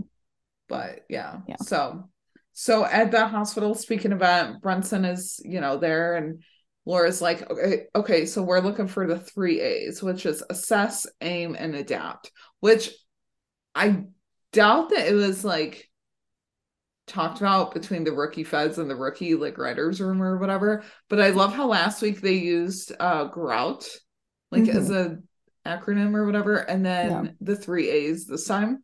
Yeah. Um, well, and then that reminded me of the rookies um deer method. Yes. Yeah. Tim used. So yeah. yeah. So and then Laura like had Brendon assess the location. Again, they did not know what personal space was in this time. Granted, they had to be close because they had to like whisper and everything, but like they just didn't know what personal space was. Um, which I thank them for. but yeah, mm-hmm. so um Laura and Brendon like assess the location, pointing out the exits, and you know, he looks at aim then, and you know, then so he also asks about adapt, and she's like, just be ready, like be ready for hell to break loose. So Simone like is scanning the room. She sees Teddy in a wig, and he's like slowly pulling a gun like out of his backpack or whatever. And so she yells gun. Carter ends up taking him down and Simone gets Damien out of there and like takes him to a safe location. Um, but they get ambushed on the way. Mm-hmm. And so they're like handcuffed or whatever. And Simone's like, Hey, Damien, remember what I told you in the bar in like DC or whatever? Um, and so that kind of like clues him in that they're like gonna work together to take these guys down. So then somehow like they start getting shot at and Simone like fires one back with someone else's gun or whatever. And so, I mean, that's just like a badass move. And then she like picks up her earpiece and reports back and like she's she's like we're good. Like I've got him yeah. and you know, um everything's good. So we go back to the bureau. Gar- Garza and Carter are talking to Teddy Booker, and he's like, "Yeah, it's called the Great Reset. Like, you know, kidnapping Damien was only the beginning." Um, and he's like the car bomb though was not me and my team. Like it you know we just wanted to film him recanting his radical socialist agenda. Like killing him was never a part of the plan. So they kind of you know they figure out that like they've got teddy for like all of the stalking, all like the assassination attempts, but like they don't have him for the bombs. So um Damien's like feeling the aftermath of the stunts from before, and like him and Simone are being a little flirty. And Carter and Garza like come in with an update and share that Booker denies being involved with the bombing. Um, and Damien's like, well, is it possible that he's lying? Um, and Garza is like, it is one of the members of the Citizens Freedom, Freed, Freedom Movement served in the army, but like the bomb was the work of an amateur. So either like they did it on purpose to confuse them or someone else is behind this. Mm-hmm. So Garza's like, you know, we'll enhance security detail. Carter's like, just stay home, you know, until all the viable suspects are ruled out. And Damien's like, all right, I'll cancel the rest of my day, but like, I can't do that tomorrow. And so Carter and Simone are still gonna stay with him, and Carter's like, I'm taking the first shift. Simone, like, meet me there at nine to take the second. And she's like, wait, why am I taking the graveyard? And so he's like, okay, you want to play rock, paper, scissors or whatever. And so then he's just like, he starts to do like the motion and then he's like, meet me there at nine. Like, yeah, I'm not, I'm not playing games here. it's just so funny. Like I should not have been laughing so much at like all of Carter's like one-liners, but I was. It was just the funniest thing because I seriously thought this man was gonna just start playing rock paper scissors, and he's like 9 p.m. like that's it. I I've always loved these characters, but I feel like Carter is gradually becoming one of my favorites. So like definitely one of my favorites. So yeah. Um, so then you know, Simone's like getting ready for her security shift. Um, and she's like looking for her best outfit. And Cutty comes in and like he's asking if she's got a hot date. And she's like, No, like, you know, I've got work or whatever. I'm staying with I'm guarding Damien tonight. Um, and she's like, but you know, it's over between me and him. Like, it's over. You don't have to worry about that. So, which like, okay. Um, so Simone like gets out of the car to release Carter.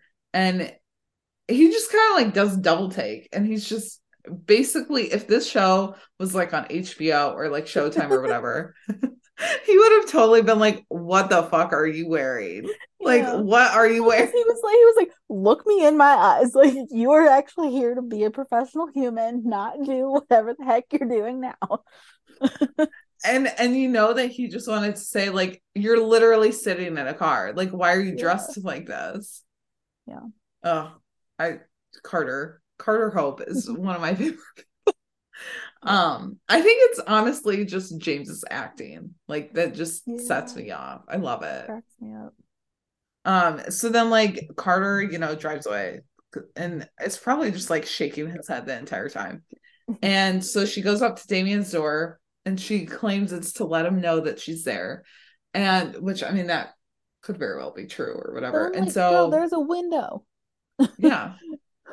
There's some way to look out. He could look out the door if he wanted to. And he knew that she would be there at nine. Yeah. Because he heard that. So yeah. Yeah. So then, you know, like she lets him know that she'll be out, she'll be in the car out front. And he's just like, I ordered dinner, like from, you know, your favorite takeout place or whatever. Do you want to come inside? And so she goes to like walk away, but it's like technically it would be easier to guard you from inside where like your actual like body is better than like mm-hmm. outside. And it was like all right simone like get a girl. Get mm-hmm. it. Yeah. Like she she just she just let her guard down and yeah. just did not care. She's like okay going for it right now. Yeah. Yeah. So um yeah so damien and simone are having dinner together. It seems like they're rekindling things like there's they're laughing they're having drinks or whatever. And he's like you know i was a little shook when you know you broke up with me. And he's like i'm just so used to doing things on my own terms and i'm trying to be more open to someone else taking the lead. And she's like yeah i better just get back outside. And he goes to like walk her out. And he's like even with a good conscience like how can i send a woman I care about back into like potential danger. And she's like, you know that I can handle myself. Like I'll be fine. And she leaves, but then like comes back in to kiss him, which was such like a rom commy thing to do, I feel like. yeah. Yeah. Mm-hmm. Um, so then the next morning, Damien comes downstairs shirtless he finds Simone like sitting at the kitchen table or whatever, drinking coffee, and we find out that they hooked up the previous night, which like obviously, I mean, that kiss was just the start of it. So, which again, go off Simone. We love to see it.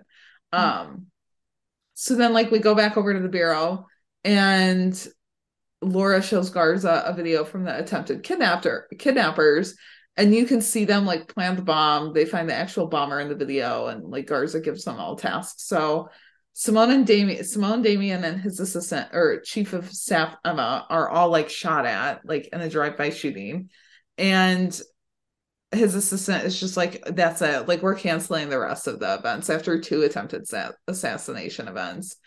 And so, like, you know, the team rolls up or whatever, or at least Laura and Brendon roll up to. Damien's house. And, you know, Simone like comes out of the house or whatever. And Laura's just like, why were you in his house? Like, should I be wondering that or like what's going on?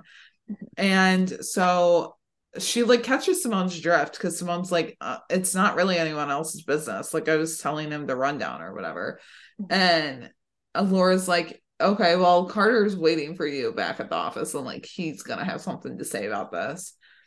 So we see like Simone and Damien going into the bureau, and Damien's like, Is there like a spare room or whatever that I can like do some work in? And so Damien like walks away or whatever. And Simone's like, Yeah, I know he puts up a good exterior, but like I know that he's a little shaken on the inside. And Carter doesn't hold back. He's like, Did you determine that because you were bonding inside the house this morning or like what? and so he like reprimands her for what she's done and she and tells her that she got lucky and she just Which like literally that's like the like double meaning of that. Like yeah. I wanted to tweet it but then i was like no i'll leave it alone. Yeah. So then simone like changes the subject pretty quickly and i don't even like know how she gets to this realization. I mean besides for just realizing that like she is lucky but she's thinking about emma the uh Damien's chief of staff and how the attempts have happened when Emma's been around. Um, and someone's like, you know, if she was killed with him, like no one would think that she was collateral damage. And so Damien comes back out and he's like, you know, it can't be Emma, like, you know, it just it can't be. So we find out that Emma had um some things happen in her past that like could potentially be leading to this. And so Damien shares that like a few years ago, she was driving home from a fundraiser and like accidentally hit a young man who died at the scene. And there were witnesses who vouched for it. Like it was, for all intents purposes, she was clear in that like it wasn't on purpose. She was sober, you know, like she was sober, everything like that. Um, and Damien shares that there was a civil civil suit launched um against her, but it was dismissed. So that could be why that's more than likely why the um why the kid's dad is so like he wants revenge. And so simone's like you know this makes sense like all signs point to yes. And so carter and simone go to where emma is which is like damien's office or whatever. And we see a shooter follow her into the office and he holds her at gunpoint then runs into like a room and spirals out like holding the gun to his head and it's interesting to see what's going through his head because like it's kind of blurry it's like fast moving fast paced um but they end up like talking him down from the shooting from shooting himself and carter arrests him. And i mean thank god because like yeah i don't know that was just that was that would be a lot to watch. And like i mean yeah i don't know i have no words on that. So just thank goodness they were able to talk him down from that. So Damien stops Simone like before he leaves, you know, telling her that like she could give up her job and move back to DC. And she's just kind of like shocked by that. Mm-hmm. Um, and he's like, or I'll be out, you know, in LA some, like keeping an eye on my constituents or whatever, you know, we can keep seeing each other. And I love that Simone set boundaries here because she was like, I'm putting myself first after all these years. Like, sorry, mm-hmm. but no, this is not going to happen. So at the end of the episode, we see Cutty watching Damien's speech, and he asks Simone when like his he's gonna meet his future son-in-law or when his future son-in-law is coming to dinner. And Simone's like, yeah, no, that's that's not working out. So yeah. Yeah, that was kind of it. Like on the whole Simone. It was interesting to see her because we've seen her with DJ, Dina. It was interesting to see like her with Damian and like see, you know, she's comfortable with both. I mean, we kind of knew that like she would be, right? You know, I mean, like we kind of Yeah. knew that she would be that she's bisexual and stuff, but Mhm. yeah, so um yeah, other than that, I mean, we've just got Brendon and Antoinette, which like I don't know. I, I they're cute. They are. I still ship Brenson, but I can get behind Brendon and Antoinette for now. So Yeah, I like them like way more than I thought I would. They're mm-hmm. they're cute. I just ugh, I'm just so glad they're at least just that it is working out so far. Yeah. But Yeah. there were an awful lot of bumps in the road in this There were. episode, especially. But Brendon, being the most sunshiny person ever, handled them like a champ. Mhm. Yeah. Yeah. So basically, you know, I mean, everything in this episode was so like intertwined that I feel like this, the Fed's outline is just like all over the place because it was like going from like Brendon and Antoinette to like the case as a whole and then like going back. So Mhm. um Brendon and Simone are like walking in together in the elevator. Simone's like, you know, Brendon, like you got a hot date with Antoinette tonight, or like what's going on? And he's like, No, it turns out that she's dating Carter. And Simone's like, Who told you that? Like Simone acts like she knows so much about Carter's personal life, and he's just like not telling her anything. Yeah. I loved it. I loved it. Um, also Simone is a wing woman. Like we need to appreciate that more. Mhm. Yeah. So Simone's like, yeah, I don't believe that. Um, and Brendon's like, I've worked up her profile, like all signs point to yes. And Simone's like, she gives him one piece of advice, and she's like, be less like Laura for this and more like me. And he's like, What do you mean? And so she's like, Watch me. And so as they walk into the bullpen, this was the sneak peek that we saw. And as they walk into the bullpen, she sees Carter and she asks him kind of loudly, she's like, You know, hey, Carter, like, are you and Antoinette hooking up? And he's like talking to someone, like mid sentence or whatever. And he looks up and gives her like WTF face. Yeah. And he walks over and is like, Why would you think that? And shout it across the bullpen. And so Brendon's like, What do you mean? Like, you know. And so Carter shares that what's really going on. And Antoinette has been helping his son with his French homework. And so when asked to confirm if they're just friends, Carter's like, Yeah, dating a colleague is completely unprofessional. Which, like, oh, Brendon. I mean, I know I kind of thought it was like a okay, like they're not gonna work out. Or like Yeah. anyone's gonna work out yeah, you know. in yeah. Working relationships, but Yeah. So so we see Antoinette like come out of the lab wondering if someone called her name and Brendon's like, Yeah, yeah, Simone, like she don't worry about her. She doesn't need anything.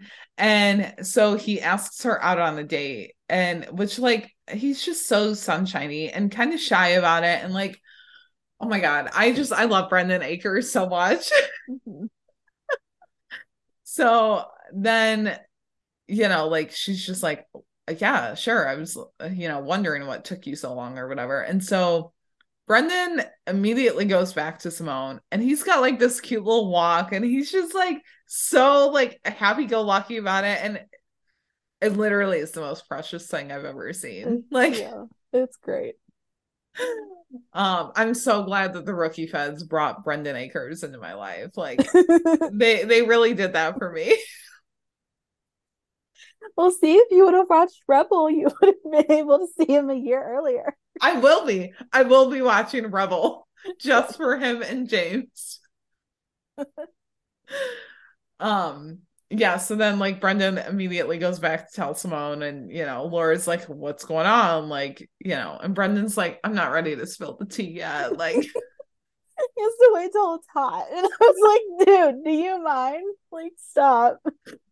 It's but too like but like also the way that that's me and my coworkers we literally will tease each other and we're like we got Yeah. piping hot tea tea coming at like 5 30 and i'm like just can i have a, can i have a hint at it like you Yeah. know it was um, just so funny though that like it so just funny oh my god. Yeah, there's just I don't know, not nostalgic, but just it reminded me of just like you said, like you're talking with your friends and then someone Yeah. else wants to know like, oh, what's going on? Nothing, nothing, Yeah. nothing. well and like i don't know i feel like laura would have like pushed more for it i don't know i just Yeah. kind of get that vibe off of her but Yeah. and I was a little disappointed that she didn't, but she didn't have to wait that long to find out what it was. So, Yes. um, we find out that like Brendon's phone is blowing up because they're like walking into the hospital or whatever to like go to that speaking event, Mhm. and you know his phone's blowing up. Laura's not a fan of it, of course, No. because like why would she be? Um, you know, grumpy versus sunshine over here. Um, and it turns out that Brendon's ex-girlfriend wrote a memoir and put Brendon in it, like mentioned him, shared a few things about his personality and some of like his personal business. And he's like, you know, people at the bureau like have finally stopped talking about Vampire Cop. And Laura just reassures him and she's like, no one here remotely cares about your personal life. I can I believe me on that. Just was like so funny. like you can always count on Laura Stensen to keep it real. Yeah. Well, just in the fact that like at the event, uh, she was like, put the phone away. Like, Yeah. She was like scolding him, like, put it away. Not right now. Oh my great. god, I love I love Brenson. I love Brendon. I love I I just love it all. So yeah. But then like he sees Elena and he's like, Elena, did you read it? Like, what do you think? And she's like, I read it. Did you read the comments? And he's like, No. And she's like, the comments are the worst part. And she's like, Well, we can file all these things. We can like, you know, get all this taken care of. And Brendon's like, No, we can't. And he's like, Because it's all true. And I was like, Oh no. Um, so Yeah. then Laura says that Antoinette's like way above all the office gossip and is probably like probably didn't even read it, except she did. And she's a little standoffish about all of this because like they see each other in the bullpen and she just kind of like, I don't know, like turns away or whatever. Mhm. So yeah, there's that. And then we go and like meet up with Antoinette again. And she has information on the bomb fragments. So Laura takes the fragment information because she's like, you know, this is what I really need the most. Mhm. And Brendon talks to her about his ex girlfriend's book. And, you know, she's like, I believe that you're not the same guy, but it's just another reminder that you're a celebrity. And she's like, you know, it reminds me, like, she reminds him how she left France to get out of her family shadow. And like, she likes Brendon, but like, thinks that it'd be better if they just stayed friends. So, you know, Elena like comes in because Brendon and Laura are like watching the video together before like Laura shows Garza or whatever. Again, not knowing personal space. Brendon's in a black like t-shirt, which like Genius. thank you at the rookie feds wardrobe team because he's also in like they weren't like s- sweatpants, but they weren't No, like they were, dress like- pants either. I don't know. I don't know how to explain. I don't know but if it was like jeans or what. I don't know. They were just, it was just an all like dark ensemble. Mhm. It was, It was almost like loose fitting khakis or something. I don't know, but like, thank you for that. I'm just gonna say that right now. This is just Yeah, become no, a session of as me soon- just as soon as I saw him on the screen, I was like, Jennifer's gonna have a field day. It's become a session of me just like obsessing over Brendon Acres. Fine. yeah. I swear I still love Chenford and I still love Wesley Evers. I swear I do. it's just Brendon Acres adds to that list too. yeah. So yeah, so um, you know, Brendon's like talking to her about that, and she's like, you know, I like Brendon, or I like you, but I think it'd be better if we just stayed friends. So Brenson's like watching this video. Elena comes up, she's like, Brendon, like you're needed in Garza's office alone. And Brendon's like, Yeah, that's not good. Like, you know, wonder what this could be about. So he goes in and, you know, Brendon's like, listen, boss, like, I'm sorry about the memoir. And Garza's like, I don't even care about that. Yeah. Like, I don't. cracks me up. I just can't even believe that he was actually in on the office gossip because he wanted Yeah. to be last episode and Yeah. he like wanted the tea and now he has the tea. I literally cracks me up. love how everyone is wanting this office gossip. Garza, Laura, like they all do. Yeah. About Brendon and Antoinette. Like it's literally my favorite thing. Mhm. So Garza heard that Brendon asked Antoinette out, and Garza's like telling him about his first office romance, how she became his first wife, like how it ended, all of that. And so Brendon's like, Well, you have nothing to worry about because Antoinette turned me down. Um, and Garza's like, Well, maybe that was for the best. Um, which like, okay, I know that Garza said that like office romances don't work out. Same with Carter, but like, and I ship Brendon and Antoinette, but like, I still wholeheartedly ship Brenson. you know, because like they always say, like office romances can't work out and like these shows and everything. Well, then what happens? Everyone gets together and half of them work out and half don't. So, Yeah. You know, I mean, if Brendon and Antoinette don't work out, that only just paves the way more for Brenson. So, yeah. Yeah, I don't I mean, I'm like like I've always said, I won't be like bummed out if they don't like turn it in that direction. I'm just happy to see them on screen together. Like, I don't know, I just feel like because I felt so bad for Brendon though when he was friend zoned, and I I was like, oh, And he still took it like guy. a champ yeah, because he's sunshiny. yeah. So I don't like you said. I mean, I'm all here for Brendon and Antoinette too. Especially, I just want to know what their like undercover Yes. like mission slash date is gonna be. yeah. Because that's why I was like, when he was friend zone, we had already gotten that description. So I was yeah. like, okay, so they're going on the date at some point. Something's Yeah. gotta turn around. especially because like we don't ever see her like out in the fields like we see Mhm. like Brenson and Simone and Carter so Yeah. I'm curious to see how she gets roped into this Mhm. but yeah um maybe they need maybe they need someone from the bureau that's like not been seen before I don't know so um but then like Brendon catches up with Simone at the scene of the shooting at Damien's house and you know he's like I respect your decision but I just want to ask you two questions like humor me. Which like love that he respects her decision loves that he just wants to like get more clarity on it like literally just give me more reasons to love and ship love Brendon Acres. Mhm. um and so he's like one do you like spending time with me? And she's like yeah. Like you know next question and he's like second question is will you regret it if or will she regret it if she doesn't at least try to give them a chance? And so he kind of sees her like start to think about it and he's like you know what? Take all the time you need to think about it like get back to work. We'll reconvene later. And so at the end of the episode Brenson is getting ready to walk out together which like i'm living on this crumb here. Yeah. And then Elena comes up and Garza comes up. And honestly, I love this this foursome like here. You know, I love Brenson and I love Elena and Garza like all teaming up, even if it's solely to troll Brendon. Mhm. And Garza's like, don't look now, but like Antoinette's talking to Clancy. And Laura's like, and no one likes to talk to Clancy. Like, you know, you know, he can hold long conversations or whatever. And they're just like totally trolling Yeah, him he's like, about he's it. like, someone's gotta go save her. I'm like, okay, I think he gets it, you guys. Yeah. so then, you know, Garza's like, Brendon, go like talk to Antoinette and make sure that nothing's going on. Cause didn't he even like bring up like heard that they're like going on like a hot date or something later? Like he was totally like messing with him. And I was like, honestly, I love this. yeah. Yeah. So then um Brendon like goes to talk to Antoinette, like, you know, everything's good or whatever. And, you know, she like answers the second question. And they're just like, they're cute. They are cute, but like also Brenson. Like Brenson. Um, but okay, I was thinking about this last night and I'm like, do we have a ship name for Brendon and Antoinette?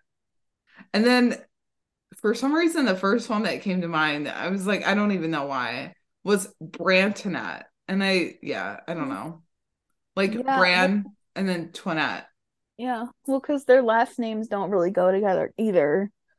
Have Yeah. Acres, and then I think I don't actually know how to say her last name. I just saw it from um the actress had posted from Instagram, and like you Yeah. can see her. I think it's like ben- or Benetau. I Okay. don't know, but it so like it doesn't really because acres and Benetau like Yeah. or Yeah, I I don't don't- know if there's like a French if you say that in French a different way. I don't know. Yeah. I didn't take French. I don't know. But yeah, I don't know what we would dub them as as a ship name, but like Branto, mm-hmm. maybe I don't know, Yeah. a shorter version of her name. I don't mm-hmm. know, but like they are cute. And so she's like, you know, I thought about your question and I would regret not giving us a try. And so they're going on a date on Saturday. Mhm. And she's like, you know, I know that you're not quiet. Like, I just kind of have to get used to that or whatever. And so before she leaves, he's just like, I promise to wear something quiet too. That does not include his fierce sweatpants. He cannot wear those. Yeah. I don't even know what the heck that meant, but it's just so funny. I can't wait to see what it is that he is wearing. Uh-huh. Especially because she wants it to be quiet. And if they're going like undercover or they're like their date quickly becomes an undercover operation, that's not that's not a quiet date. Yeah. So yeah. Yeah, but that's about that we have for feds. I mean, that's all that I have. I swear, I swear I'm done gushing over Brenson, Brendon Acres. I swear I am. I promise. But like also no promises because next week shows Vampire Cop. So we'll we'll have to see on that. Vampire Cop, and then we'll get the undercover eventually. Like I don't just there's just so many things to look forward to and like Yes. both the shows, honestly. Yeah. In the upcoming episodes. honestly, season five and season one of Feds have just they've been bringing it. Like they've been killing it. Mhm. And I love it. Yeah. But we do have one listener thought from Feds. Do you want to take it? Uh yeah, Sonia had said, uh, Feds, I swear improves with each passing episode. Yes. I agree. Yeah. Yes. Yeah. Hopefully more people will tune in for. I mean, obviously people do though, because like the ratings are good, so people must record it and then watch later. yeah, that or up. it's that or it's not people watching it from Twitter. Like it could be people from Facebook and stuff. Because there's a big following for John Nolan over on Facebook. Like no Mhm. hate on that. Mhm. but I don't, yeah, maybe, but like they promote it the same across all channels. So it's not like they're promoting it more on Facebook or anything, but Yeah. it could very well just be like, you know, the lead into the rookie. And I mean, there, I always forget that like there's more of a fandom just outside of Twitter.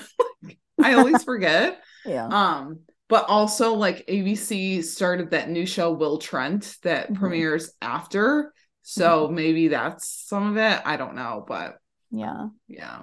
So Yeah. yeah, I don't think we have any other notes. These were good episodes, so Mhm. yeah. Yeah. Um, but that is it for us tonight. You know, we we talked a lot about Chenford. We talked a lot about Brendon Acres, mainly me. It's fine.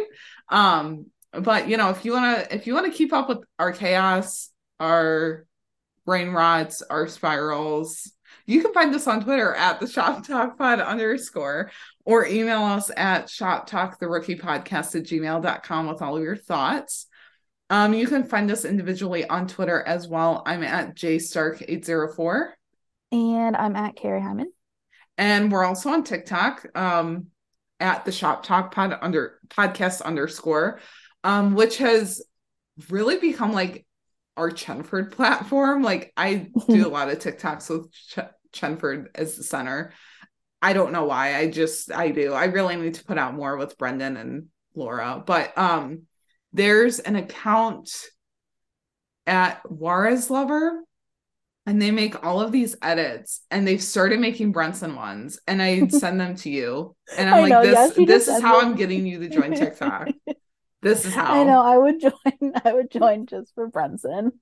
Um, I might just go down the YouTube rabbit hole though and see if there's any Brenson or even just Brendon Acres like fan cams. Mhm. Like I, I very well there might. needs to be like, have you seen him? Hello. I know. Like, do you see his dimples? Do you see his sunshiny personality? Like, Yeah. all right, I swear, I swear I am done talking about. um, but if you liked this episode of Shop Talk, which we really hope you do, um, we would really appreciate it if you left us a rating and review. It really helps out the podcast, helps other fans find us. Um, and yeah, next week we'll be back covering the new episodes of The Rookie and The Rookie Feds. Bye, everyone. Bye, guys. Go get them, boo.